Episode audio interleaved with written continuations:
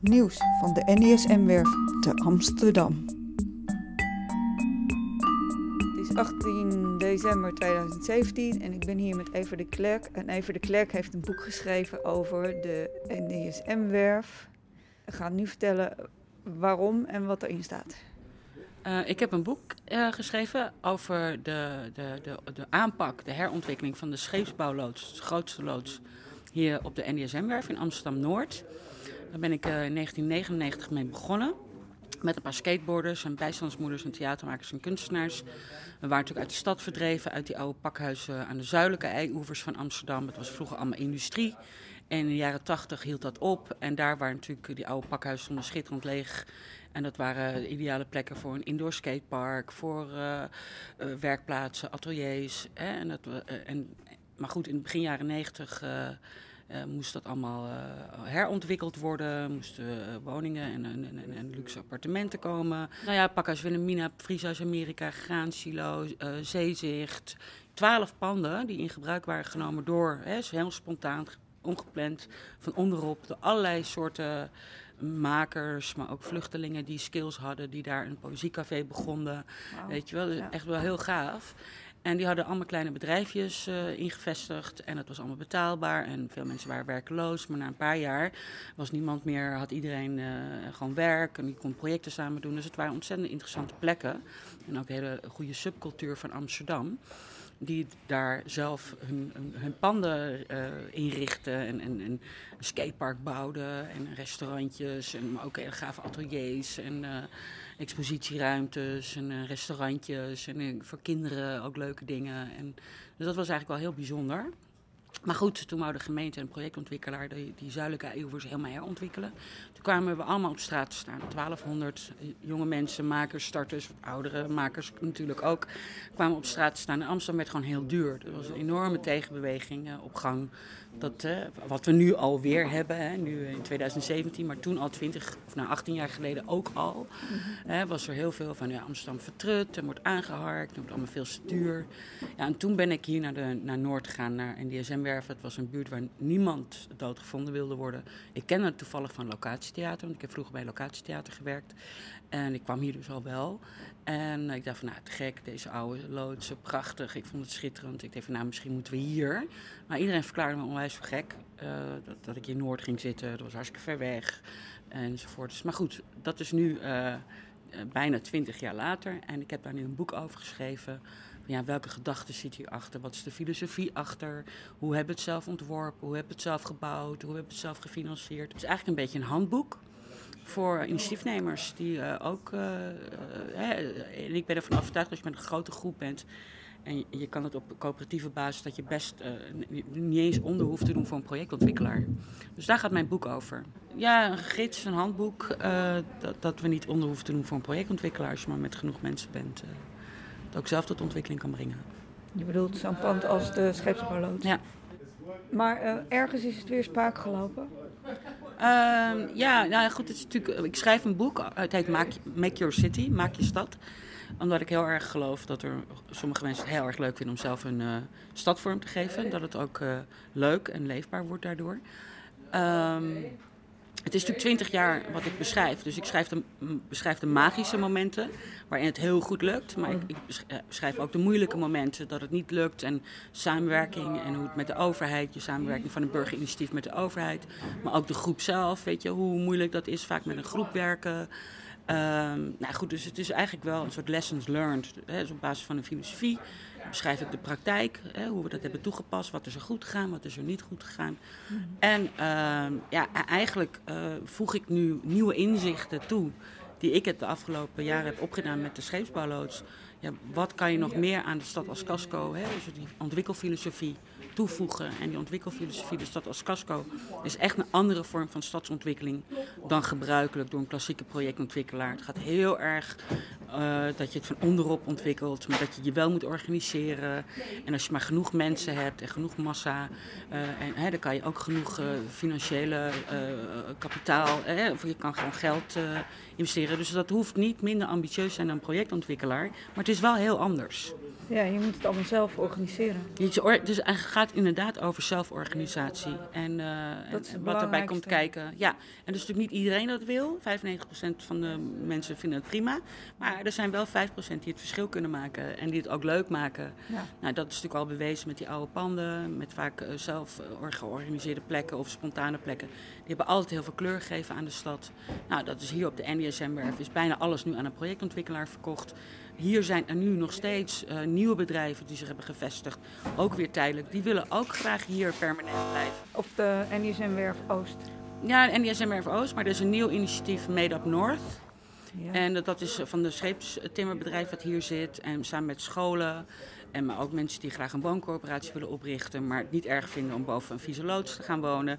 Dus we willen dat uh, zelf gaan ontwikkelen in een, in een, in een soort van participatiemaatschappij. Uh, en uh, daarmee ook een beetje de, de regelgeving uh, uh, rekbaar maken. die regels zijn er om ook te veranderen en aan te passen en nieuwe regels uit te vinden. Dus dat, en, en, en ja, tegelijkertijd willen we natuurlijk ook graag hier, misschien als er dan woningen moeten komen, dan gaan we ze liever zelf bouwen. Zo op zo'n manier dat we geen over. wij vinden niet erg boven een loods te wonen waar veel geluid geproduceerd wordt. En als je dat van tevoren al weet, kan je al, van tevoren daar uh, oplossingen voor bedenken. Hoe je dat uh, goed kan isoleren met elkaar. Dus het gaat over uh, ja, een coöperatieve aanpak om een stuk van de NDSM-werf, ongeveer 30.000 vierkante meter. Nou, de loods was 20.000 vierkante meter. Dus we extrapoleren het even naar het buitenterrein weer. En nou, daar, daar vertel ik wat over, hoe je dat zou kunnen organiseren. Ja, ik kan er heel veel over vertellen, maar het is wel echt heel leuk om het boek te lezen. Het gaat echt over de geschiedenis van de stad als Kaska. Hoe is zo'n andere vorm van stadsontwikkeling nou ontstaan? Ik eer mijn helden. Ik, doe, ik heb het natuurlijk niet van mezelf. Ik heb het ook geleerd van een generatie voor mij. En ik heb ermee geëxperimenteerd. En ik wil het weer doorgeven naar een generatie na mij. En het is echt wel ook een handboek. En, uh, en, en met tips en tricks. En wat je allemaal moet doen om het te organiseren. Waar moet je aan denken? Dus ik hoop dat, het, uh, dat mensen er wat aan hebben. En ik denk dat het ook wel heel erg nu van deze tijd weer is. Dat we dat, uh, hè, we hebben zoveel klachten over de kloof, dus arm en rijk. En Amsterdam wordt super duur en ontoegankelijk. En, dus ik denk dat het boek super relevant is voor nu. Omdat het ook handvaten geeft voor bestuurders. Hoe je dat op een andere manier zou kunnen organiseren. Nou, ik zeg wel, je, weet je, het ligt echt aan ons. De bal ligt bij ons. Je moet het wel zelf initiëren. Je kan wel klagen over de overheid, maar de overheid heeft juist ons nodig om zich te, te voeden en op te voeden. Wij moeten ze opvoeden, wij moeten ze het leren. En je moet het gewoon goed brengen. En je moet natuurlijk ook, uh, ja, you have to make them an offer they can't refuse. En, en, en daar blijf ik nog wel van overtuigd dat dat kan. Als je ook genoeg mensen hebt en genoeg draagvlak en genoeg steun. De jonge makers uh, en kunstenaars zijn super ondernemend. Dus daar uh, ja. hoeft het niet aan te liggen. En ik wil dat echt pareren, dat framen, dat kunstenaars nog niet kunnen organiseren. Dat is onzin. Ja. Het zijn de overheid die geen, die geen skills hebben in ondernemerschap en dat soort dingen. En uh, ik begrijp ook natuurlijk wel hoe de overheid erin staat. Maar de bedoeling is om juist die, die kloof te overbruggen. En, en, en, en het gewoon te durven aangaan. en de stad wordt er echt leuker door. Hoop ik, ja. We zijn toch leuk? We zijn heel leuk. heel leuk. Hey, en uh, heb je al reacties gehad? Nee, ja, er hebben een paar mensen die ook vanavond... Uh, ik, ik, presenteer mijn boek strakjes om vijf ja, uur. Ik ga er wat over vertellen. Ik heb wat mensen gevraagd. Ik heb de bedenkers van de stad als Casco, de filosofie gevraagd. Maar ik heb ook de nieuwe generatie gevraagd. En uh, deze mensen hebben het boek al gelezen. En uh, nou, ik heb natuurlijk ook drie rondleidingen voor afgegeven. Die mensen hebben het ook al gelezen. Mijn moeder heeft het gelezen, die leest heel veel. Uh, en uh, ik krijg, ja, ik vind, ja, ik, bedoel, ik, ik vind het heel eng, maar mensen vinden het super. Ik heb gehoord dat het een duurzaam boek is, dat het inspirerend is, dat het spannend is en dat het ook nog goed leesbaar is. Ja, ik hoop natuurlijk ook, ik ben ook wel opbouwende kritiek, dus ook welkom. Ik heb tot nu toe best positieve reacties gehad. Ja, ja. en nou de wereld in, hè? En nu de wereld in. Ja, en ik ga woensdag naar Korea en volgende week maandag naar Japan, want ze willen het ook in het Koreaans en in het Japans vertalen. Het is nu een Engels-Nederlands boek. Uh, ik heb natuurlijk ook wel veel uh, belangstelling uit het buitenland. Dus uh, ja, man, ik weet niet wat me overkomt. Hartstikke leuk. Ja, ja misschien moeten we over een jaar weer even een evaluatie ja, houden over zeker, hoe het gegaan is. Zeker, ja. Volg. ja. Spannend. Dus ja. Nou, gefeliciteerd. Dankjewel, Eve. Leuk dat je me interviewt. Goedemiddag. Hartelijk welkom op deze boekpresentatie, de officiële boekpresentatie van Make Your City de stad als casco. Ehm, en eh, vandaag gaan we eh, dat boek dus officieel aan u presenteren. En dat doen we door eerst de speech van de auteur. En daarna een, een gesprek met mensen die Eva heeft uitgekozen. Waarvan ze zei, dat zijn de mensen met wie ik wil doorpraten over het belang van dit boek. Ehm, en dat, dat duurt dan ongeveer een half uur. En dan gaan we echt drinken. Dat is een beetje... Oh, er komt nog een overhandiging. Nee, natuurlijk een officieel momentje. En dat wordt ook speciaal voor wie, we- dat weet ik dus niet. Dat is mij ook niet verteld. En ehm, dus dat een verrassing. Is het voor de mensen die het krijgen ook een verrassing nog? Ja, Oké, weet ik niet. Nee, precies. Dus u denkt nu misschien vriendin en ik het wel, want dat zou zomaar kunnen. Ehm, goed. Eh, toen Eva mij vertelde dat ze een eh, boek ging eh, schrijven, toen heb ik echt gesmeekt of ik deze, de eer mocht hebben om spreekstalmeester te zijn. Ik zei, Eva, dat wil ik echt heel graag doen. wil je mij daar alsjeblieft voor vragen? En ehm, dat komt omdat ehm, dus Eva eh, de Klerk een inspiratiebron voor velen is. Eh, dat, daarom verbaast het me ook helemaal niet dat dit hele, deze hele ruimte helemaal vol zit. Maar ook zeker voor mij. eh, omdat ik leid veel gesprekken, ook in Pakhuis de Zwijger, over de toekomst van de stad, maar door het hele land. Maar Eva laat zien hoe je het doet. Omdat ze het doet en er niet alleen maar over praat. Ik ben zeg maar van de praters. Maar het is zo fijn als er mensen zijn die het gewoon doen. En ehm, Saskia Sassen, de beroemde sociologe, die ook het voorwoord eh, voor dit boek heeft geschreven, eh, die definieerde ongeveer een jaar geleden in een gesprek met, met mij dan. hè? Ja, eh, en de, de, de stad, zei ze zo mooi, de stad is een plek waar mensen naartoe gaan to make their own history. Een plek waar je naartoe kan gaan als anonieme, als nog niet gedefinieerde, als iemand met dromen en ambitie. Een stad is een plek waar je naartoe kan gaan om die dromen waar te maken, om jezelf te worden. En ehm, als iemand laat zien hoe je dat doet, dan vind ik dat Eva. En eh, dus ik loop hier dan zo stiekem eh, in het weekend dan rond met mijn kinderen. Of, eh, en dan bedenk ik me wat er had gebeurd als jij en velen met je, hè, want dat laat je in dat boek ook heel erg goed zien. Dat je, je staat ook op de schouders van reuzen. Maar wat er niet was gebeurd als er ergens zo in de jaren tachtig een hele groep mensen had gezegd, zo stad, wij willen ook meedoen. En wij willen deze stad echt Amsterdams houden voor iedereen die hier zijn dromen wil realiseren. En dat hebben we aan onder andere jou te danken. En daarom wilde ik heel graag jouw spreekstalmeester zijn.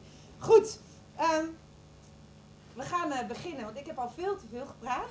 Eh, maar geef haar een daverend applaus. Inspiratiebron voor ons allemaal. Even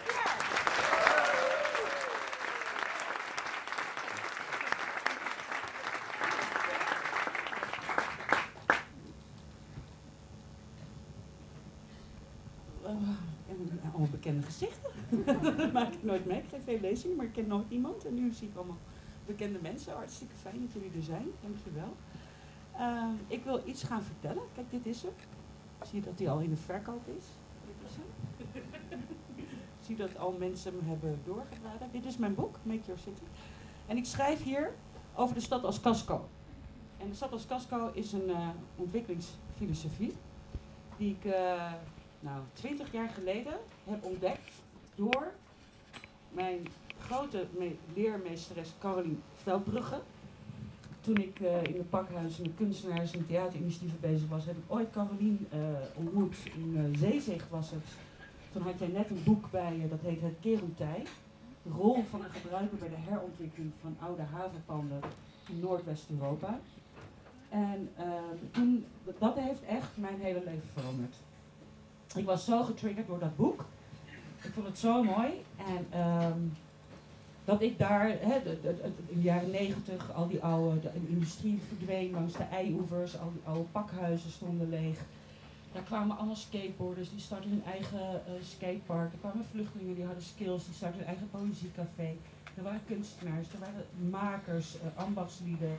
Nou, een hele ratje toe. Allemaal heel spontaan, ongepland. Er zat helemaal geen gedachte achter. Dat was allemaal in de jaren 80 en de jaren 90. Het waren hele succesvolle plekken geworden. Die ook voor de buurt interessant waren. Hè, de buurt die daar zat. Een beetje van die ver weg plekken langs het ei. Hè, niemand had daar belangstelling voor. En uh, in begin jaren negentig moest dat allemaal herontwikkeld worden door de projectontwikkelaar, door de banken. He, er moest een nieuw zakencentrum komen aan het ei. En uh, hadden ze Rem Koolhaas gevraagd om een soort Manhattan aan het ei te gaan uh, ontwerpen. En, uh, en wij, ja goed, ik, werkte met theatergezelschappen, bedoelde schilders, kunstenaarsinitiatieven. Ik had Carolien ook ontmoet. En ik was echt verbijsterd dat wij allemaal weg moesten uit die panden. Waren zulke succesvolle, hè, ongeplande initiatieven geworden. Van dat kan toch niet waar zijn? En uh, nou goed, Carolien was al veel eerder bezig. Want die had echt zoiets van, ja maar hallo, die projectontwikkelaars. Jullie gaan iets ontwikkelen, maar wij kunnen dat ook. Wij kunnen wel meedoen. En, en, en, dat, dat, waarom, en Rem Koolhaas had bedacht dat Manhattan aan het ei. Moesten al die prachtige oude historische panden moesten gesloopt worden. Weet je, alles moest weg, moest helemaal kaal en dan weer opnieuw opgebouwd worden met een waanzinnige grote luxe kantoren en woonblokken en een vierbaan snelweg langs het ei enzovoorts. En Carolien, samen met ook heel blij dat Frank Beidendijk er is. Frank Beidendijk, een oud-directeur van het Oosten, later stadgenoot, hebben samen eigenlijk uh, de, de, elkaar gevonden en bedacht van wij moeten hier iets mee doen. Dit kan niet. Je kan niet een stad zomaar uh, de mensen eruit rukken en gebouwen slopen en dat soort dingen. Wij moeten met een manifest komen. En zij hebben samen het podium Werken aan het Ei opgezet. En ze hebben andere mensen uitgenodigd, zoals Peter Boerenfijn, die hier ook vanavond is, maar ook Jan-Willem Schouwer, die er ook vanavond is. En nog een heleboel andere mensen, met ook wetenschappers. En, en, Lisbeth van der Pol en Lucien Krol werden gevraagd. En kunstenaars en krakers. Het was eigenlijk een heel gemeleerd, heel bijzonder gezelschap van allemaal mensen waar ik niet 1, 2, zou verwachten dat die bij elkaar zouden komen. En die hebben het Stad als Casco manifest geschreven. En die schreven een hele andere manier van stadsontwikkeling. Dat je een stad kan ontwikkelen vanuit bestaande structuren. Zowel fysiek, dus die prachtige mooie oude gebouwen, die zijn heel duurzaam gebouwd. Die stonden er al heel lang en honderden jaar. Prachtige architectuur. Maar ook vanuit de bestaande sociale netwerken die daar zijn. Dus de mensen die er al kleur geven aan de stad, die al die pannen tot succes hebben gemaakt. Waarom zou je dat allemaal slopen en weghalen uit de stad en dan helemaal iets opnieuws beginnen? En dat verhaal, de stad als casco, dat eindigde en nu de plek voor het experiment. En ik was er echt door weggeblazen. Nou goed, ondanks dat prachtige boek wat uh, Carolien uh, met het gilde van werkgebouw aan het ei. Het was een reactie op de Amsterdam Waterfront Finance Group, de projectontwikkelaars. wij gingen het gilde, het gilde werd opgericht ook onder Carolien. En, die, en het boek eindigde met van ja, nu moet het plek, nu is de plek voor het experiment. Maar goed, toch, ondanks haar inspanningen, samen met toch niet de minste mensen, zoals Frank en Peter en Walter Etty en noem maar op, werden toch al die panden ontruimd. 1200 mensen kwamen op straat staan. Jonge makers, oude makers, uh, skatepark, allemaal initiatieven. Geweldig. Dus dat was natuurlijk uh, eind jaren 90 was dat verschrikkelijk. Ondanks zo'n mooi verhaal. En toen was het ook hoogconjunctuur, een beetje zoals nu. Hè? Het ging hartstikke goed met de economie enzovoorts. Dus je kan je wel voorstellen dat daar natuurlijk wel een tegenbeweging uit voortkomt. Hè? Mensen gingen zich daar tegen verzetten. Zoiets van hoe, hè, hoezo, uh, Amsterdam wordt truttig, het wordt aangeharkt. Uh, je richt je alleen maar op het consumeren van kunst en niet op het produceren van kunst enzovoort. Dus dat was uh, een heel mooi verhaal. En dat heeft mij heel erg geholpen om ook juist samen met Carolien en nog met Hessel Dokkum en Mike de Veer, die zitten ook hier vanavond van het ADM, om echt samen actie te gaan voeren en met de gemeente te gaan praten van jongens, dit moet echt anders. We zijn toch ontruimd en ik ben, ik heb in een graansilo uh, bij het Silo Theater gewerkt, ik heb met blinde schilders aan kunstprojecten gewerkt, we zaten in die panden en ik ben samen uh, eigenlijk met hulp ook weer van Carolien. dit is, mijn boek is echt een ode aan Carolien. Want iedereen denkt dat ik zo knap ben, dat ik het allemaal heb. Maar dat is helemaal niet zo. Ik heb het helemaal niet verzonnen. Ik heb het allemaal van Carolien. Zij, niemand ziet, iedereen ziet mij en ik straal en ik mag overal naartoe. Maar daar zit Carolien. Carolien, dat is mijn heldin. En die wil ik zo graag eren in dit boek. En zij heeft mij alles geleerd. En ze is zo ongelooflijk bevlogen, intelligent en grappig en leuk en verschrikkelijk.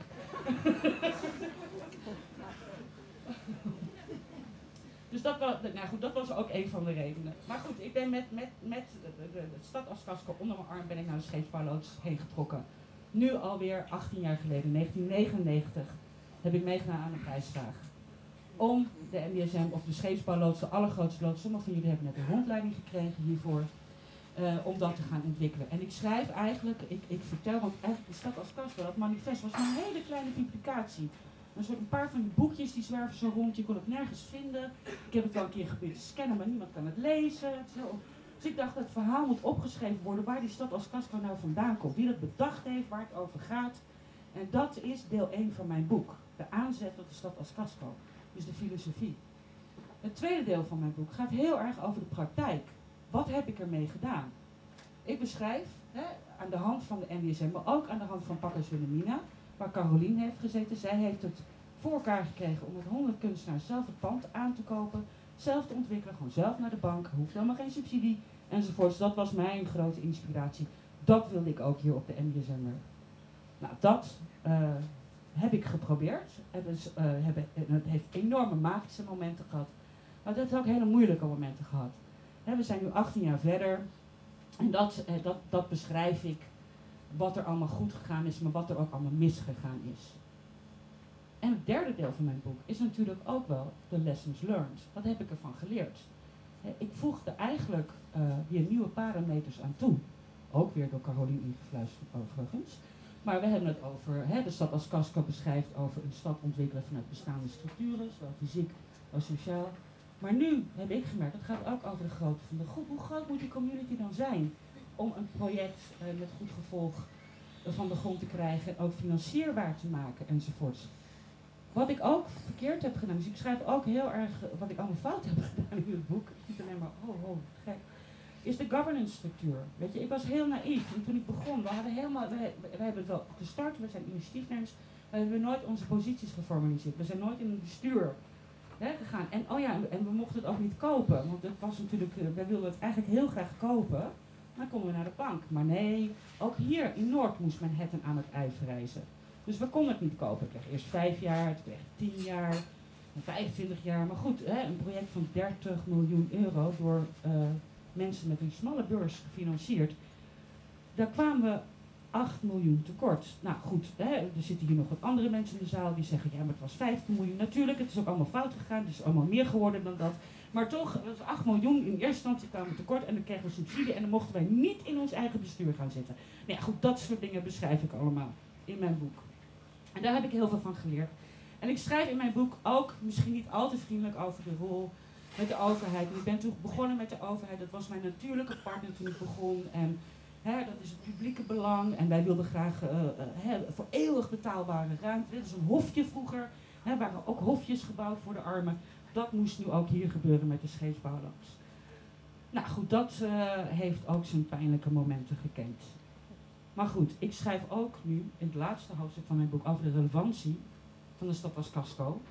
Nu, nu dat het weer goed gaat. Nu dat we ontzettend tegenaan lopen dat die kloof zo groot wordt tussen arm en rijk. Wat we in de krant lezen. Dat, dat, dat, stad verkocht wordt aan buitenlandse investeerders die blind stukken stad kopen. En dat soort dingen. Dus ik probeer daar ook een antwoord op te geven. Het gaat natuurlijk ook over een groep. Ik bedoel, ik zeg Meteor City, het moet heel erg van onderop komen. Ik weet ook dat maar 5%, dat, maar 5 dat wil. 95% vindt het prima. Doe het maar voor ons, maar er zijn toch die 5% die echt kleur willen geven aan de stad. Die wel kunnen en die moeten gehoord worden.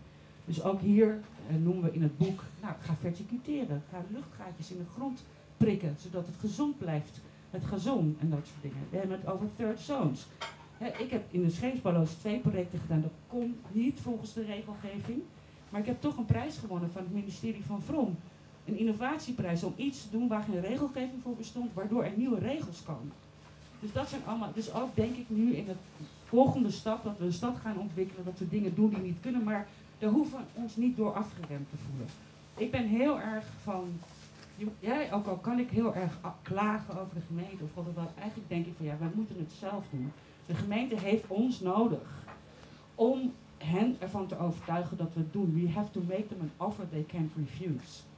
En dat kunnen we ook. Als we met genoeg mensen zijn en dus genoeg draagvlak, dan kunnen we dat. En ik geloof dat nog steeds. Een aantal van jullie hebben ook een rondleiding gehad van Nederland Noord. Dat is eigenlijk uh, de nieuwe participatiemaatschappij. Want dat vond ik ook heel gaaf aan Casco. Dat als Casco dat ze al in 1994 96, 97 spraken zij al over de participatiemaatschappij. Maar wel als een juridisch en financieel vehikel. Dus niet als een soort ding van Willem-Alexander, de participatiesamenleving en u moet met ons meedenken, meepraten. Nee, de participatiemaatschappij beschrijft dat de overheid moet participeren in projecten van burgers. Maar je moet ze wel verleiden. Je moet wel een verhaal hebben. Je moet je wel organiseren. Nou goed, en ik geloof heel erg dat het van onderop kan komen en dat je niet moet klagen dat je juist de andere mensen moet overtuigen om het andere manier te doen. En volgens mij geeft dit boek daar heel veel inzicht in. Het is ook een handboek, het is een handleiding. Er staan checklisten achter wat je moet doen als overheid, wat je als individu moet doen, ook wat je als corporatie moet doen, of wat je als participatiemaatschappij of een participatie-BV. Het kan, het bestaat. En dat beschrijf ik in het boek. En uh, nou goed, ik kan natuurlijk nog heel veel mensen bedanken, die staan ook in het boek. Maar ik wilde heel speciaal uh, Frank, Carolien en Peter, de bedenkers van de Stads Casco, Jan en uh, extra ook voor het voetlicht. En daarom heb ik ook gevraagd of zij straks met mij, of met, nou, met Natasja, ik ga even een biertje drinken, en met mij, maar ook met de nieuwe generatie. Ik heb ook twee mensen leren kennen. Marlon Huismans, en Rutger de Hamer, twee bijzondere mensen die van de, daar zitten ze. en die vond ik ook dat is de nieuwe generatie. Mijn boek is eigenlijk, ik heb het geleerd van Carolien. Ik vertel wat ik ermee gedaan heb en ik wil het eigenlijk weer doorgeven aan de volgende generatie. Dus uh, daar heb ik ook uh, straks gevraagd of Marlon en Rutger. Rutger heb ik leren kennen omdat hij gewoon ruimte zocht, een school wilde hebben. Ik kon nergens iets vinden. Het is allemaal veel om, iets te starten en dat soort dingen. Nou, hier zat je broek een beetje af hè, van de loods. dat, dat, was geen klik. Maar we zijn toch verder op een ander gebied, uh, bij Amwest, bij Hamerkop terechtgekomen. Nou, hij heeft een prachtig nieuw onderwijssysteem bedacht. Dus het gaat mij ook niet om die hipsters, hè, wat je hoort natuurlijk allemaal. Allemaal hip, hip, hip. Nee, het gaat mij heel erg over mensen die echte projecten doen. Authentiek en, en, en echt. En jongeren en opleiden en uh, scheepsbouw. Maar goed, daar ga ik nog aan het eind, uh, kom ik er nog even over terug. Maar dank jullie wel dat jullie hier allemaal zijn. Dank je.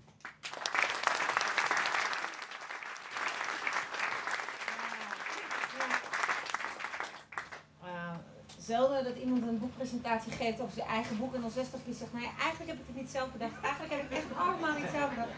Nou, laten we dan maar eens even horen wie dat dan is waar je de hele tijd over praat. Ja. Mag ik vragen aan Caroline Velker om naar voren te komen. En in, in, mooi op de zetel te gaan zitten.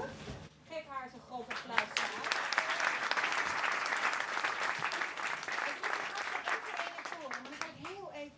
Voelt, voelt lekker, of niet, op de eerste rij zo zitten en dan even over je ja, dat ook, maar er zitten natuurlijk ook met goed, uh, goede vrienden. Die, uh, ja, dus dat is helemaal leuk. Ja, nee, het is gewoon uh, leuk. Het is een goed moment nu.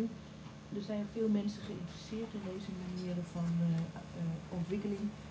En we hebben gewoon allemaal nieuwe dingen geleerd. Dus dat hebben we geprobeerd bij op te stapelen. Dus het is herhalen, zoals Volksland zegt, herhalen van, van de stad als casco in theorie met, met echte stukjes praktijken, maar ook gewoon nieuwe aha-erlebnissen van bijvoorbeeld uh, de kritische massa's die zowel financieel als architectonisch als sociaal ook uh, zijn. Als een groep te groot is, dan was ook hier in de DSM.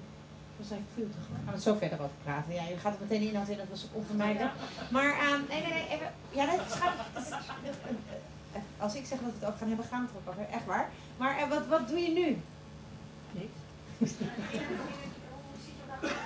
oh, uh, maar voor mijn geld verdienen ben ik tekenen. Ik zit aan uh, in veranderingsprocessen en brainstorm sessies. Dan maak ik tekeningen.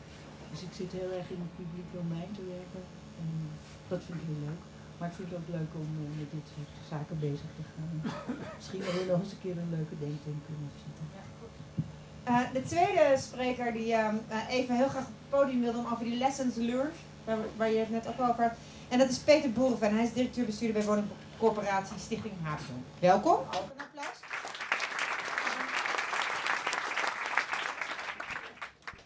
Uh, heb je het boek al gelezen? Ja, ik heb het boek gelezen. En is de samenvatting van jullie gedachtegoed in het manifest, de stad als casco, is dat goed neergelegd in dit boek? Ja, ik vind het fantastisch. Mijn twee grote leermeesters, laat ik ook meteen niet meer even doen. Zijn natuurlijk Carolien, maar vooral ook Frank Beidendijk. En wat ik het mooie vind, twintig jaar later, toen ik gistermiddag het boek nog eens uh, rustig las, ik had natuurlijk een paar keer snel doorgebladerd, uh, dat ik dacht van, goh, eigenlijk doe ik dit ook gewoon nu iedere dag. Ik heb het alleen nooit zo mooi opgeschreven, dus uh, top. Zijn misschien worden er woorden gegeven aan het werk wat je eigenlijk dagelijks doet op een andere manier, waardoor je denkt, oh, goed bezig. Ja, precies. Gaan we het dan zo ook nog uitgebreid over hebben. Nou, jullie zijn zeg maar dan de oude generatie. Nee. en uh, nee, en, uh, uh, nee hoor, dat, dat, deed, dat deed Eva, daar kon ik me permitteren om dat te doen. maar zoals Eva de Klerk net al zelf zei in haar praatjes, ze wil ook heel graag dat dit gedachtegoed niet stopt of zo, maar juist heel erg doorgaat en misschien dat deze tijd wat meer nodig heeft dan ooit. En daarom wilden ze twee mensen die ze recent ontmoet heeft, Marlon Huismans, uitnodigen, projectcoördinator van Made Up North voormalig directeur bij onderhandel OVG Slavenburg. Welkom, ook een applaus voor Marlon. En op de bank, dat zou wel heel gezellig zijn. Ja, zo goed, zo goed. Um, uh, wat is, want dat, mensen hebben niet allemaal ik al het boek gelezen. Wat is Made Up North? Uh, Made Up North is een nieuwe stichting uh, die eigenlijk zich inzet voor de meeste vakbedrijven op NDSM en scholing. Uh, om dat in de plannen te krijgen in de toekomst en ook het bestaande te behouden. En uh, een wijk te, te, creëren waar makers een plek vinden. We hebben het over groot ambacht, uh, zoals de scheepsbouwer die er al zit, maar niet te groot dat het uit de stad moet. En wat nog meer dan? Want scheepsbouw is natuurlijk een hele evidente hier, maar op wat voor soort maak, maak, makers heb je dan over? Nou, het kan alles zijn wat, wat, wat staal houdt, wat grote bewerking heeft. Maar het idee is wel dat je in die loodsen zou kunnen kijken. En dat uh, scholing en, en, en makers uh, met elkaar contact hebben. Dus dat de stagiaire en uh, de school een verbinding met elkaar hebben. dus we hebben gezegd van nou, we kijken ook eerst naar wat voor type bedrijven zijn er al in die nautische sector die dat nodig hebben. Maar er kan ook een, een schil omheen van, van bijvoorbeeld nieuwe makers. die bijvoorbeeld de onderdelen printen, je wil eigenlijk die verschillende ambachten met elkaar combineren. Maar dus wel groot ambacht. Dus uh, niet uh, de nagelstudio, zeg maar. Dat kan ook ambacht zijn, ja. Dus als je, als je nou net hier in de zaal zat, ik wil daar graag bij als, als iemand met een nagelstudio, dan mag het niet. En, uh, maar, maar, maar wel, nou ja, goed, ik bedoel, alles met, met timmeren en met hout en met staal en met dat soort, dat soort dingen. En, en dat maken wil je ook expliciet in een stuk stad waar ook gewoond wordt houden. Ja, en niet zozeer ik, want ik, ik, zit niet bij Woody's. Uh, het is eigenlijk zo gegroeid dat ik zelf uh, ooit op een uh, terrein met werkplaats ben opgegroeid. En eigenlijk dat werken terug in de stad wil brengen. En dat is de drive. ik was vrienden, tien jaar bevriend met de scheepsbouwer die er zit. En toen we eigenlijk merkten dat er geen enkel contact was tussen de gemeente en die type bedrijven die eigenlijk zo'n historische link hebben met het terrein, zo is het begonnen. Uh, en dat is ook de belangrijkste drijver, is eigenlijk om die, die maakindustrie in de stad te houden op deze plek. Dat ja. is, uh... nou, goed. En uh, heb, je het boek van, heb je het boek al mogen lezen? Ja. Dat is fijn, want dan kunnen we het er zo even over hebben. Ja, check. de laatste die ik heel graag op de bank wil uitnodigen is Rutger de Hamer van het I Am College, een vakschool voor MBO. Um, Rutger, um, ja, ja, applaus. Nu zijn er dus best wel veel plekken hier weer voor mensen die zeggen, nou duurt het nog, duurt ongeveer nog 20, 25 minuten. Dus als je wil zitten, zijn er hier een paar stoelen beschikbaar. Um, Rutger, um, voor, uh, we hebben maar één microfoon, want de andere werkt niet. Ja, zo gaat het. Uh, uh, voor diegenen die niet elke dag de ontwikkelingen van het mbo-onderwijs volgen, wat is het I Am College? Nou, I Am College is een MBO-ondernemersopleiding. En wij hebben eigenlijk alle wetten die in de onderwijswereld gelden, die hebben wij overboord gegooid. We hebben een heel uniek programma, samen met hele bevlogen onderwijsvernieuwers hebben we vormgegeven, waarin een groep ondernemende MBO-studenten um, in vier jaar tijd klaargestoomd worden in het realiseren van hun eigen onderneming. Wij geloven erin dat je leert ondernemen door te ondernemen. Dus we gaan geen fictieve projecten doen. Ze starten vanaf dag 1 starten ze door middel van projecten hun eigen bedrijf. En daarin worden ze gecoacht en door experts opgeleid om een uh, ja, leven, de sturing over hun eigen leven te Particuliere school. Ik, ik, gebruik wel even mijn hele dus die straks weg, dat niet. Maar uh, uh, dat is een particuliere MBO. Klopt. Ja, dus je kan er eigenlijk alleen naartoe als je ouders geld dat zou je zeggen. Dat is inderdaad vaak wat je hoort bij particulier onderwijs. We hebben er heel bewust voor gekozen. We zijn ook trots op dat we particulier zijn. Omdat enkel als je particulier bent, kan je compromisloos onderwijs aanbieden. Dan kunnen we echt, ja, hoeven niet in de kaders van de overheid, dan kunnen we echt onze eigen onderwijsfilosofie kunnen we, kunnen we uitbouwen en daarmee impact maken waar wij in geloven. Ehm, de keerzijde is dat het daardoor heel kostbaar is. Wij willen absoluut geen rijke luiskindjes opleiding zijn. Daarom zitten we ook in de Hamerkop. Een, echt een beetje een rauwe, rauwe omgeving. Daar voelen we ons goed bij.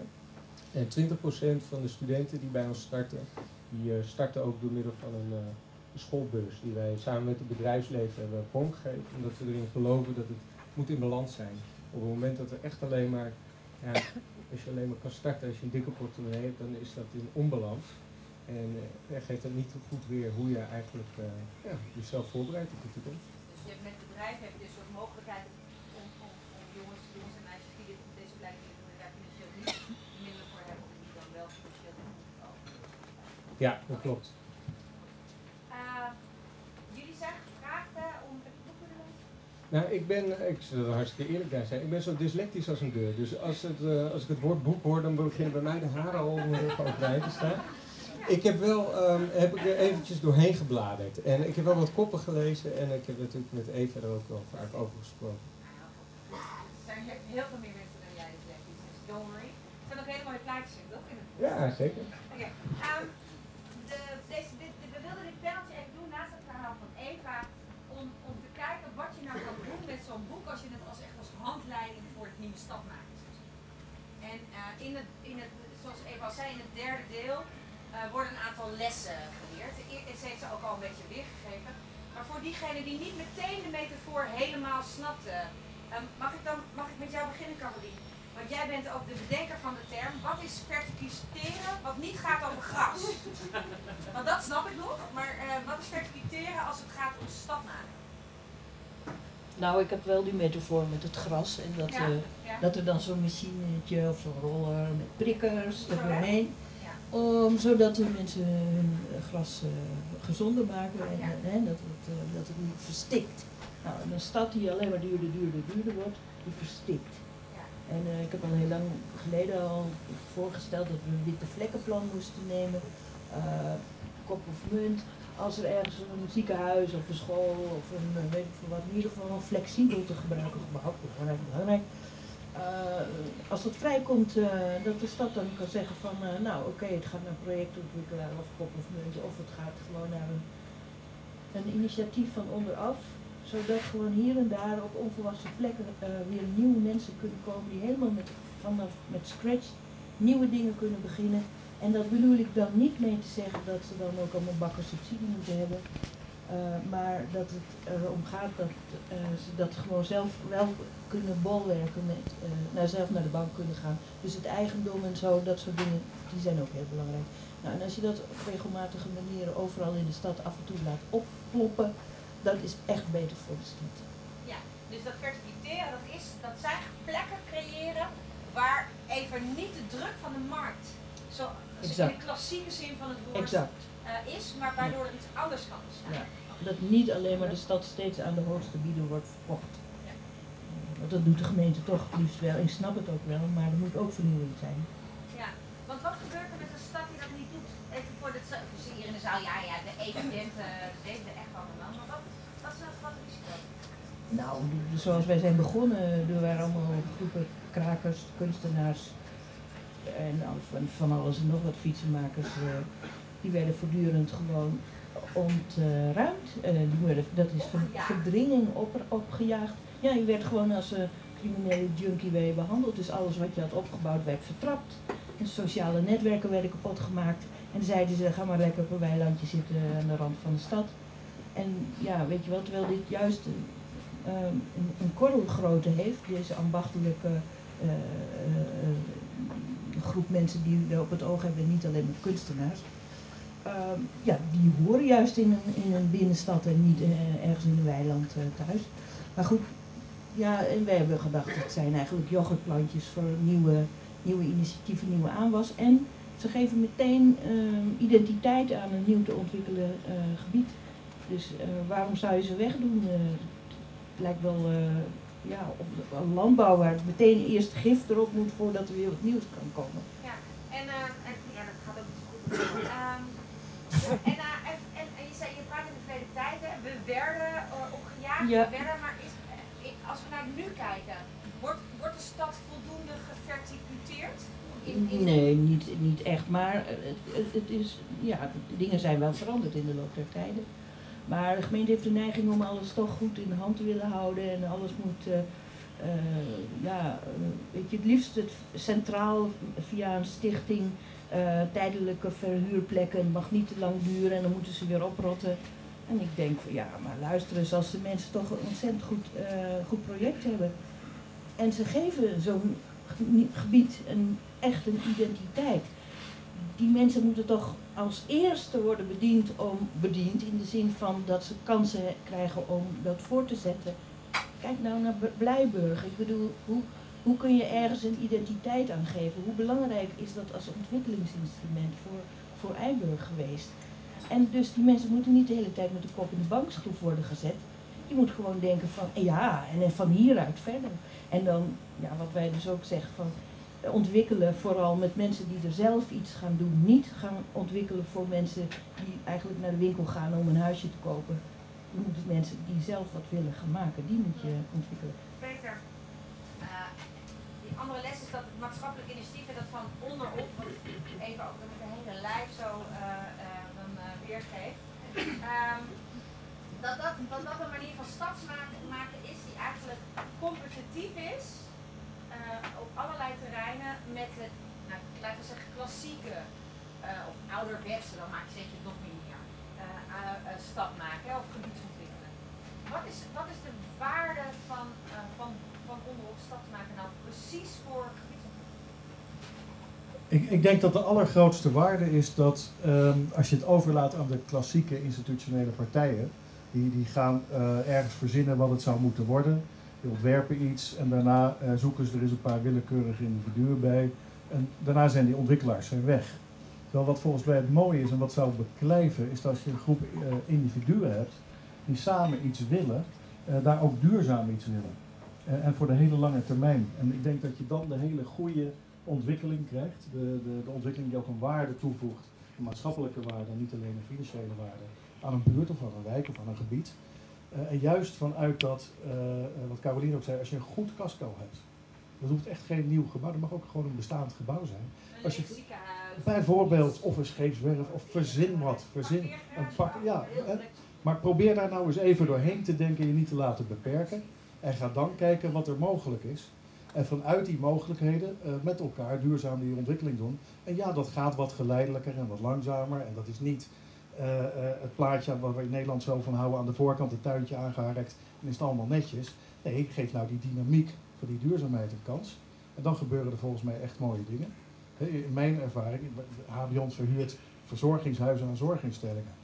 Nou, tegenwoordig begint dat een beetje sexy en spannend te worden. Maar toen ik nou, ik, ik zie nu bij Albert Heijn bijvoorbeeld, de reclames gaan alleen maar over verzorgingshuizen. Hendrik Groen, hè, allemaal van die voorbeelden. Oh, Ehm, is dat sexy. Hè, dus, eh, maar, maar dat merken we. Maar wij, wij zijn tien jaar geleden begonnen door gewoon te zeggen, goh, zullen we nou gewoon eens met bewoners en een wijk en hun kinderen uit gaan vinden, waarom is het wel leuk om in een verzorgingshuis te zijn en vindt dat verzorgingshuis nou eens opnieuw uit. En dan gebeuren er hele andere dingen. In datzelfde gebouw, in datzelfde casco, maar ontstaat er wel een ontwikkeling die in mijn beleving veel duurzamer is en dichter aansluit bij wat mensen willen. Dat zou de waarde van dit soort ontwikkelingen zijn. Precies. En eh, waarom gebeurt er dan zo weinig? Omdat we allemaal in dat aangehaakte tuintje denken. Zo zijn we met z'n allen groot geworden, opgegroeid. Het is netjes, als het tuintje maar aangehaakt is, dan, eh, dan is het wel goed. Eh, en alles wat een beetje afwijkt, vinden we natuurlijk eng. En ik geloof dat dat, eh, ja, slordig, hè? dat is land van de, net, van de netjesheid. Eh, dat is typisch Nederland. Ehm, als je in België komt, is het al heel anders. Kun je ook wat van vinden, maar het is wel anders. Nou, wa- waar wij natuurlijk naar zoeken, zijn juist die, die, die initiatieven, die, die burgerinitiatieven.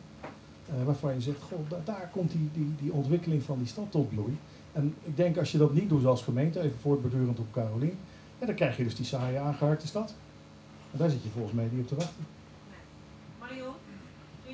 Ehm, eh, eh, wat en die lessen doornam, hè, en dat zijn dus inderdaad, laat het van onderop ontstaan, zorg voor eigendom bij de grond. De kritische massa kunnen we het nog even over hebben. Eh, en, en ook voor die stad, hè, die toegevoegde waarde voor die stad, voor het gebied. Wat, wat, was, wat, wat viel jou op waar je dacht, oh daar heb ik echt wat aan als ik nu dat Mede Noord?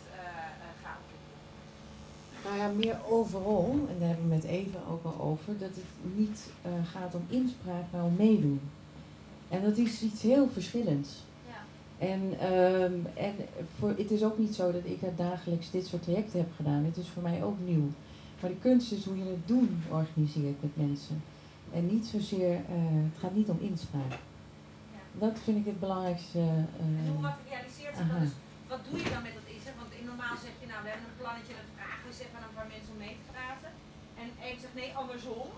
We beginnen met een blank canvas en we zeggen, samen gaan we dit maken. Hè? Bedoel, vanaf het eerste moment ben je mede-eigenaar van het proces. Wat, wat betekent dat voor jouw organisatie? Ja, we zijn nog niet zo oud, hè? dus de organisatie is ook, we zijn een beetje eerst paard achter de wagen begonnen. Dus we waren eerst dingen aan het verbeelden, omdat we dachten dat we de boot gingen missen. Dus het gaat hier om het terrein eigenlijk NSM Oost, dus aan de meeste van Riemsdijkweg. En wij zagen die, die plannen van die grote torens met MDSM, net zo groot als de schaal aan de overkant van het poortgebouw. En wij dachten, nou, dit gaat helemaal mis. Dus toen zijn we eerst eigenlijk eh, wat dingen gaan, gaan, gaan tekenen en bedenken in een wat kleine groep. Eh, maar dat was volgens even de paard achter de wagen. Dus die eh, trekt dan verleer en zegt nee, het moet precies andersom. Dus dat, dat, zijn, ja, dus dat zijn we nu aan het omdraaien.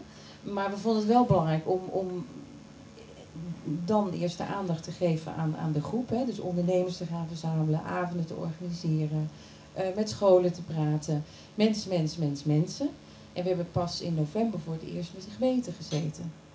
Maar toen hadden we ook wel een groep en een, een, ja, een beelden en een plan. En, en dat allemaal nog eh, liefdewerk oud papier. Maar wel een heel goed verhaal. En vooral ook een, fijne eh, groep met mensen die echt ja, elkaar nu leren kennen en connectie maken. Uitgevonden. Ja. Dus, eh, maar het is, ik, kijk, ik ben dus heel blij met die hele checklist achter in het boek. Want nee, maar dat je gewoon, en Eva die zit er ook bij, maar dat je eh, kunt, kunt leren van andere mensen waar ze, eh, waar ze ook zeggen, daar is het misgegaan.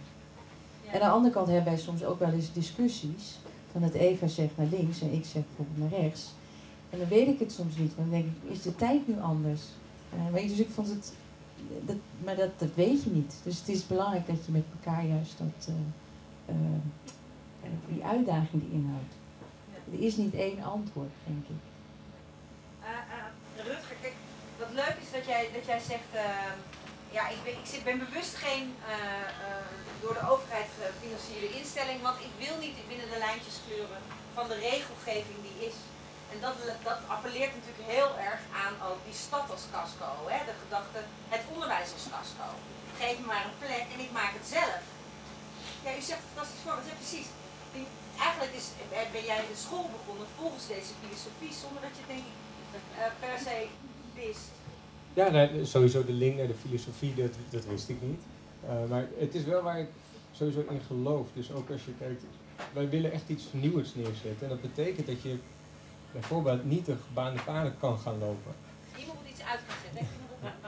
Oh ja, dat gaat goed. En dat is ook hoe ik eh, Eva heb leren kennen. Want eigenlijk kwam ik met een, eh, met een vraag, eigenlijk een on- onmogelijke vraag. Dus ik ben op zoek naar een plek voor een school die geen school is.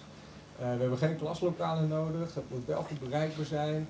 We zijn een start-up, dus we hebben geen geld. En ehm, zo was ik al langs een aantal mensen gegaan, hè, dan word je heel snel weer naar de deur gestuurd en dan houdt het op. Even zei, nou dan weet ik wel een aantal plekken. Huh, die, die moet ik kennen. En dus anderhalf jaar geleden zijn we dat traject ingegaan. En daar niet alleen naar het zoeken van de plek, maar ook inderdaad hoe bouw je nou zo'n soort eigenlijk ecocultuur rondom je organisatie. En bouw je dat als cultuur van je organisatie. Ehm, daar heeft Eva ook echt aan bijgedragen. Dus dat Wat dan? Wat, wat, wat heb je dan gedaan waarvan je zegt, dat had ik anders misschien niet zo gedaan, of dat was echt interessant voor mij om te weten? Nou, ik denk als je eh, dus in het bouwen van de organisatie, als we het daarover hebben, dan is verandering wordt natuurlijk eigenlijk altijd van bovenop opgelegd. Mits het in- vanuit intrinsieke motivatie komt of urgentie. Ehm, en het verschil daarin is dat ehm, als het vanuit intrinsieke mo- motieven is, dan is het iets wat blijvend is voor de organisatie. Dan blijf je ontwikkelen en dan groei je daarin.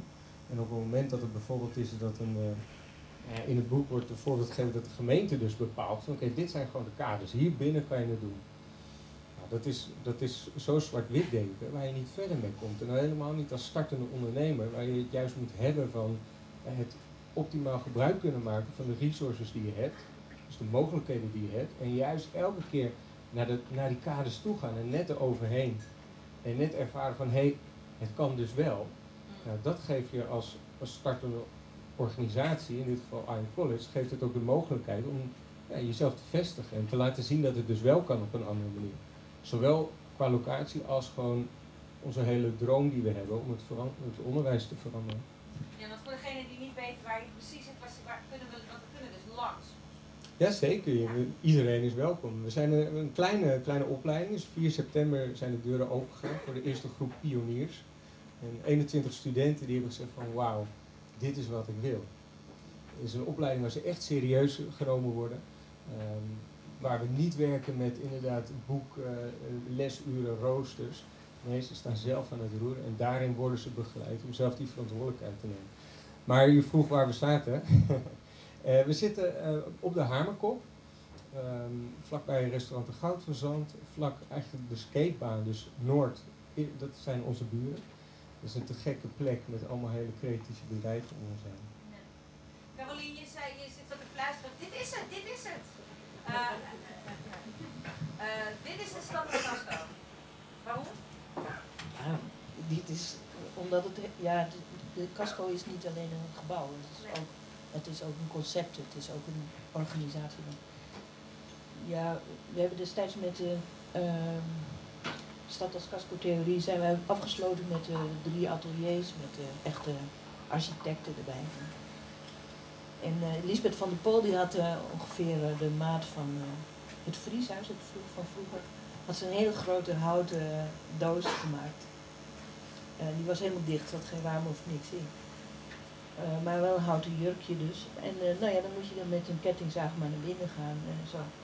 En dus moet je, dus ja, het kan aan de, aan de hoofddirectie van de Shell worden verkocht of verhuurd. Maar ja, je kan het ook gewoon kraken. Maar waar het wel om draait, is dat je zelf met een systeem moet komen van wat ga je met zo'n gebouw doen. Ik bedoel, dat is net zo goed een casco als een flexibel uh, huisvesting. En, dat, en, en dat, dat is sociaal, en het is financieel, en het is juridisch, en het is ook materie, dus een gebouw. Ja, wat zou, uh, wat, wat, wat, wat, in dat boek ook heel vaak aan de orde komt, en wat volgens mij wel belangrijk is om veel duidelijker te maken in het gesprek met de samenleving over kan dit wel en is dit wel uh, een alternatief. Dat mensen hier dat geloven, dat, dat geloof ik wel, maar dat is de woorden geven of de concepten geven die maken dat je aantoont dat het niet afhankelijk is van subsidies, dat het, niet, dat het echt een ander uh, verdienmodel heeft. Hè? Of een ander ontwikkelmodel is misschien het wat beter woord.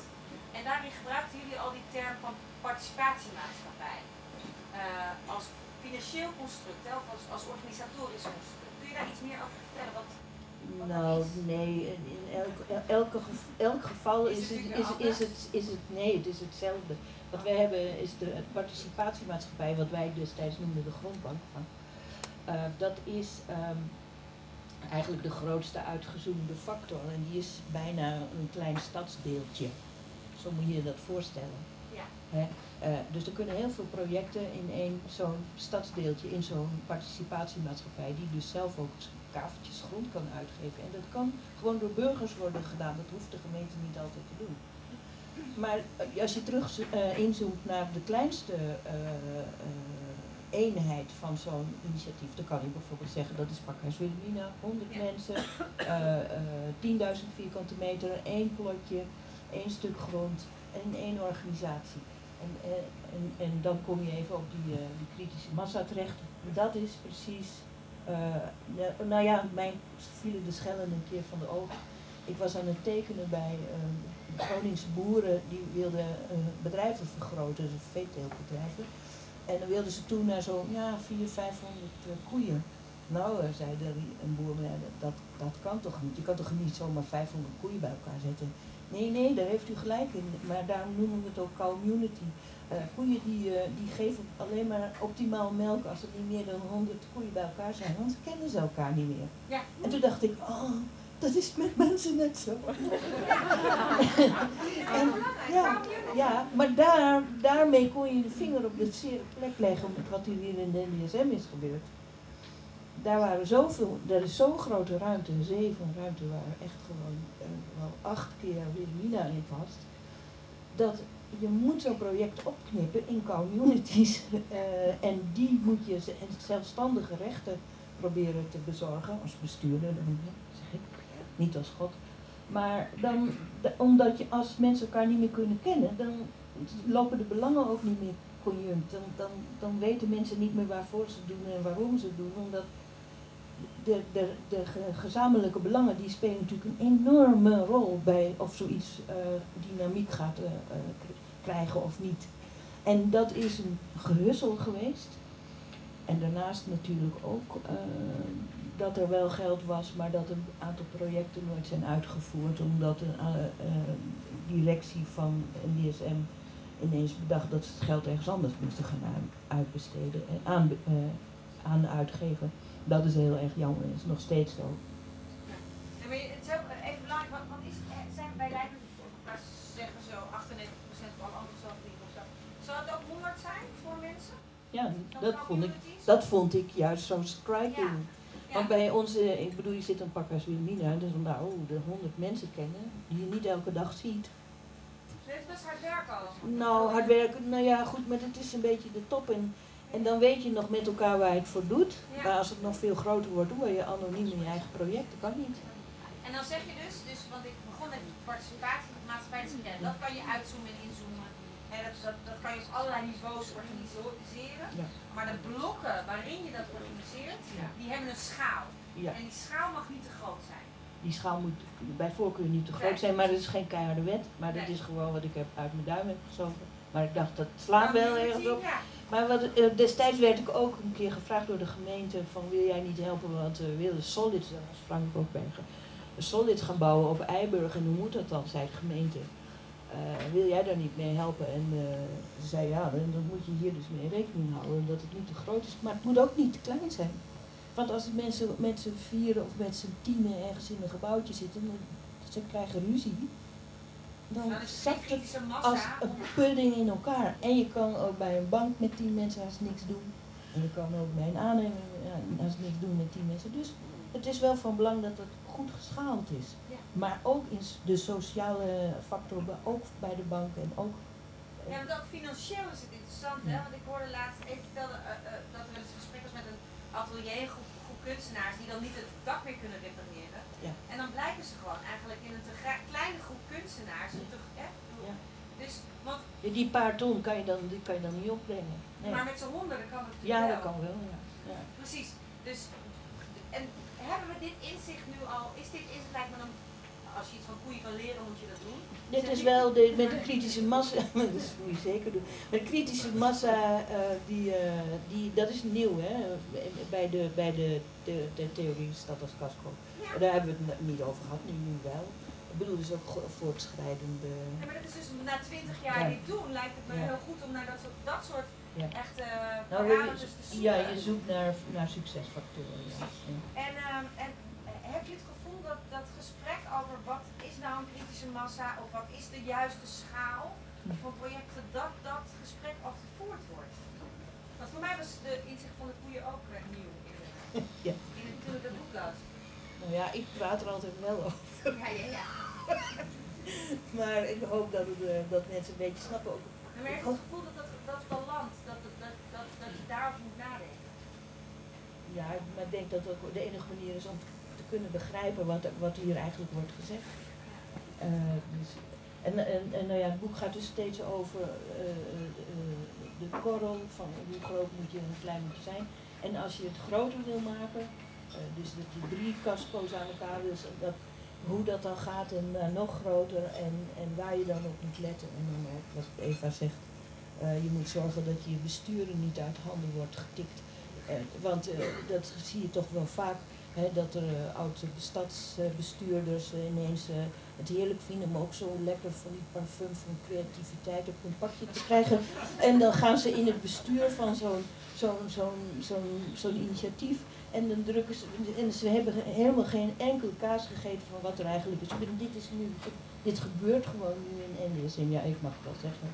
En ik vind het vreselijk om te zien, want geld wordt allemaal aan dingen besteed waar dat helemaal niet voor geleverd was. Alle, alle bouwprojecten die daar gerealiseerd zouden worden, waren al gefinancierd. Moet je je voorstellen, het weggeld is weg. Dat is toch erg? Ja, ik zie verder, ik zag, ik zag één oud wethouder in de zaal zitten met een snelle blik, maar ik ken Ja. niet alle oud wethouders van Amsterdam de Hm. afgelopen 50 jaar. Misschien zitten er wel meer, maar, eh, maar degene op de bestuurders waar jij het nu over hebt, die eh, zit eh, niet eh, in de zaal. Nee, maar het- gaat ook niet om, Nee, nee, het gaat ook niet om personen en ik wil niet, maar het gaat om er meer om van, weet je, op de ene, een, een of andere manier, die projecten zijn ook best wel kwetsbaar en eh, ze hebben ook natuurlijk steun van, van mensen nodig. En, eh, en het, maar je moet ervoor zorgen dat de mensen er niet meer aan de haal gaan die er geen kaas van hebben gegeten. En dan wil ik dus daar bij deze dus een pleidooi doen. Van ga nou niet meteen in zo'n zo'n bestuur de kunstenaars of de initiatiefnemers eruit verdringen. Maar probeer bij die bron te blijven. Dat is één. En wat ik nou heel erg graag zou willen, en daar heb ik zelf heel erg veel aan gehad, zelf ook. Eh, de commissie van aanbevelingen van iedereen waarschijnlijk best wel goed bekend. Maar wat zou het leuk zijn als deze stad een hele grote commissie van aanbevelingen heeft die dit soort projecten kan adopteren zonder dat ze er zelf eh, in- was financieel of wat dan ook in zitten. Om gewoon te kijken van raad en daad. Want dat loket, dat heb ik al in het begin eh, heel graag gepromoot. Eh, dat dat loket ook bij de gemeente in broedplaatsen zou komen. En dat is niet gebeurd. Het is een soort politiebende geworden. En dat vind ik ook heel jammer. Oké, het wordt tijd om een dankjewel Caroline. Ja, ik geef natuurlijk iets meer het woord omdat jij tot prima toe de grote omganger van het intellectueel de- project van Eva. Maar dat is, dat is Frank Beidendijk voor mij. Ja, ja, ja. Dus, eh, iedereen staat altijd weer op de schouders van andere reuzen. Ehm, eh, dat is wat ze zegt. Maar even ter, ter slot. Wat is het, wat, als mensen dit boekje kopen, zo wat ze hopelijk allemaal doen, want Eva gaat het ook signeren. Eh even, je moet gaan signeren. Ja, het hoort nou helemaal bij presentatie. Wat, was het leukst om te lezen? Of is het dat was echt wel smullen. Ehm, nou, wa- wat ik, wat ik het interessante vind, ik, ik ga geen antwoord geven op je vraag, want dat weet ik niet. Ehm, wat ik het mooie vind, is dat na twintig jaar dit soort initiatieven nog steeds eh, voortgaan. Hè? Het, had al lang, het had al lang kunnen zijn. Dus dat is denk ik het mooie. En, en wat, ik, wat ik zelf het aardige vond, is dat je eh, ook weer in nieuwe lagen kunt gaan denken. Dus je kunt de groep medestanders nog breder maken. Tegenwoordig hebben we crowdfunding. Je hoeft niet meer naar een bank.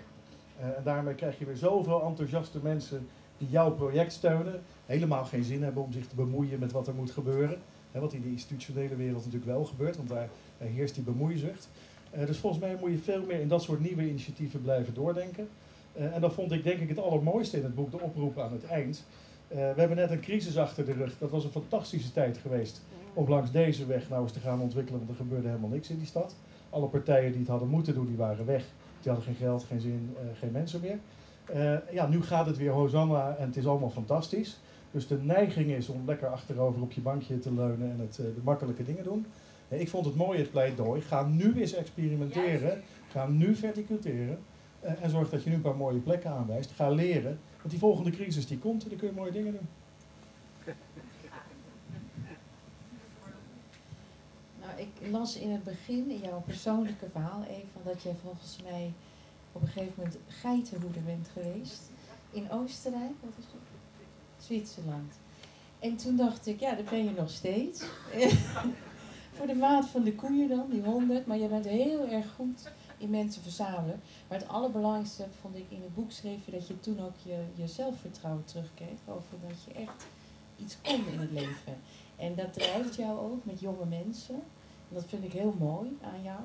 En ook, eh, jij probeert dat over te brengen. En het is heel belangrijk, dat je dat persoonlijke dingen in het boek hebt gebracht. Want het is net zo belangrijk dan, dan de, de krachttermen en dergelijke die er ook in staan. Dus dank je. Ja, ik heb het natuurlijk niet van A tot Z gelezen, maar ik ben er wel doorheen gescrolld en, en, en gekeken. En eigenlijk aan het begin is inderdaad het verhaal over het, eh, het geitenhoeden, maar ook ehm, het einde waarmee ze eigenlijk dus laat zien van hé, wat zijn nou mijn lessen? En daar haal ik uit dat Eva echt vanuit haar hart spreekt. Dus het is niet een kunstje wat ze doet of Eh, ze heeft eh, gevonden van oké, dit is hoe ik het elke keer kan doen. Het is geen trucendoos, het is echt vanuit haar hart. Zo heb ik Eva ook leren kennen en dat is, eh, dat is volgens mij wat het boek juist zo impactvol maakt. Omdat je dat ook weer op verschillende manieren kan interpreteren, waardoor het voor jou als persoon waardevol kan zijn. Ja, you have to bring yourself to the table. Hè? Ik bedoel, eerst, eerst moet je er zelf helemaal zijn met hart en ziel. En pas dan kan dit boekje helpen. Ik bedoel, lege huls kan hier niets. eh, ja, bewijzen lessen, dankjewel. Dank jullie wel voor dit gesprek.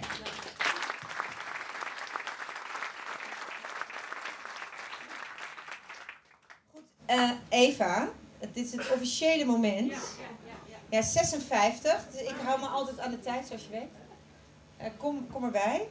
Ehm, ja, want degene die in de zaal, ik zei het aan het begin al, de, degene die het eerste officiële eerste exemplaar aangeboden gaan krijgen, ja, waar is die? Uh, die wisten dat nog helemaal niet. Dus ik ga je heel graag het woord geven om hen uit te nodigen om op het podium eh, te komen.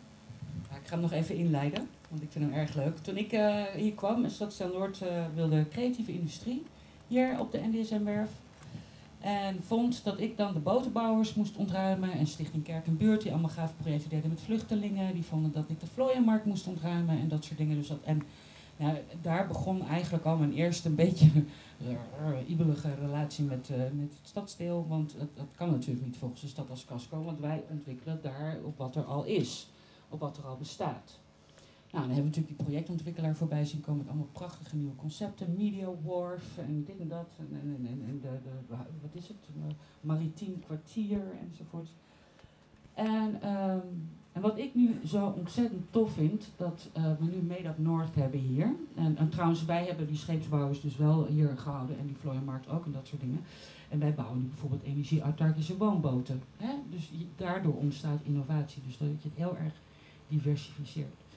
Maar goed, uh, daarom vind ik het eigenlijk heel leuk, want ik ben nu met Made Up North uh, betrokken. Uh, ben erbij gevraagd vanwege mijn ervaringen, dat soort dingen. Dat we eigenlijk weer, het is een ontzettend belangrijk initiatief met ongelooflijk bevlogen initiatiefnemers. En dat, zijn gewoon, dat is een scheepstimmer reparatie- en werkbedrijf. die verliefd geworden is op een, een fashionist, fashion stylist. Weet je, dus het is al, die hebben dan een heel prachtige Woody's at Berlin concept store, maar ook ze bouwen boten, ze hebben net 4.12, ze gaan een duurzame haven bouwen. Dus we worden gewoon weer scheepswerf. En dat vind ik zo tof, dat als zij de ruimte krijgen. Ja goed, mijn boek gaat over generatie op generatie op generatie. Dus ik wil dit boek overhandigen. Ik zeg nog geen namen wie het zijn. Ik ga ze beschrijven en kijken of ze weten dat het over hen gaat. Maar ik ga het aan twee hele jonge jongens geven. De volgende generatie, onze kinderen. Ik heb zelf een zoon van 14, die wou er niet bij zijn. Die heeft een toetsweek. Nou ja, oké. Maar er zijn twee andere jongens die misschien ook een beetje hier naartoe gesleept zijn door hun ouders. Maar het is ontzettend belangrijk dat zij hier onderdeel van uitmaken. En eentje die studeert scheepsbouwkunde in uh, Rotterdam. En de ander die zit uh, op de hout- en meubileringscollege. En die lopen eigenlijk al heel lang mee in de, de werkplaats van hun ouders. En dat doen ze, kijk, ik zie ze al heel verbaasd te kijken. wat, wat, wat. Dus Sam en David, kom naar voren, allebei. Want jullie krijgen dit boek van mij.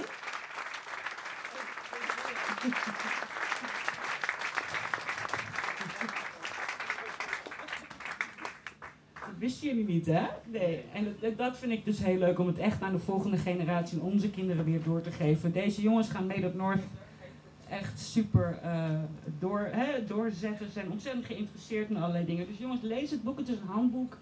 Het is heel erg goed leesbaar. En over leesbaar gesproken, ik heb dus ook Joost Sonneveld heeft mij geholpen om het leesbaar te houden. Dus het is echt super toegankelijk. Ja, spannend. Jullie wisten het echt niet, hè? Nee. En echt meegesleept door beide haar? Ja, ik uh, kwam helemaal van Rotterdam. Ik denk dat... Ja, ik ben helemaal van school getrokken. en uh, en uh, ga je het echt lezen? Ja, we gaan het echt lezen. Ja, zeker hoor. Wie van jullie doet scheepsbouw? Nou, eentje doet scheepsbouwkunde. Ja. En, en die ander doet studie... Doe, Wat doe jij? Ik doe scheepsbouwkunde in Rotterdam. En hij bouwt schepen. Oh, echt? En jij studeert... Wat, wat, en wat doe je dan? Dan ga je dus bootjes tekenen. Okay. Jij echt bouwen, zeg maar. Dat is, nou ja, dan kunnen jullie echt wel iets met de stad als casco. Ja, zie Ik lees graag over na de kerstvakantie, zo'n beetje rond januari op Twitter of zo, even een kleine samenvatting. Dat gaan we doen. Oké, nou. Ja, wat ik al zei, ik wilde ook heel graag Joost. Joost, ben je hier? Waar zit je? Ik heb je nog niet gezien. Ja, ja, Joost, kom even naar voren, dan kan iedereen zien wie jij bent. Want eh, zonder Joost was het boek nooit zo toegankelijk geweest en zo leesbaar. Dus daar ben ik echt super blij mee. Hij krijgt niet het woord, want dan ga ik hem afvragen. en Caroline natuurlijk, die eh, ook eh, meegeschreven aan, aan het boek. Maar ook Marcel van Lent is hier misschien ook. Marcel, ben je ergens? Ja, daar is Marcel ook achterin. Heeft me ook heel veel advies gegeven. En Peter Boerenfijn. En goed, dat zijn toch wel... Genetisch Noord heel hartelijk bedanken. En Stichting NDSM Werf. En Stimuleringsfonds voor Creatieve Industrie. En EFL Stichting. En Bouwfonds Cultuurfonds. En Pia Pol, de lovely lady daar achter de boeken van Valins. eh, en Simon Franke die achter de bar koffie, thee voor iedereen zorgt. Van Transit. Dank jullie wel dat jullie het vertrouwen mee hebben gehad om dit boek te maken.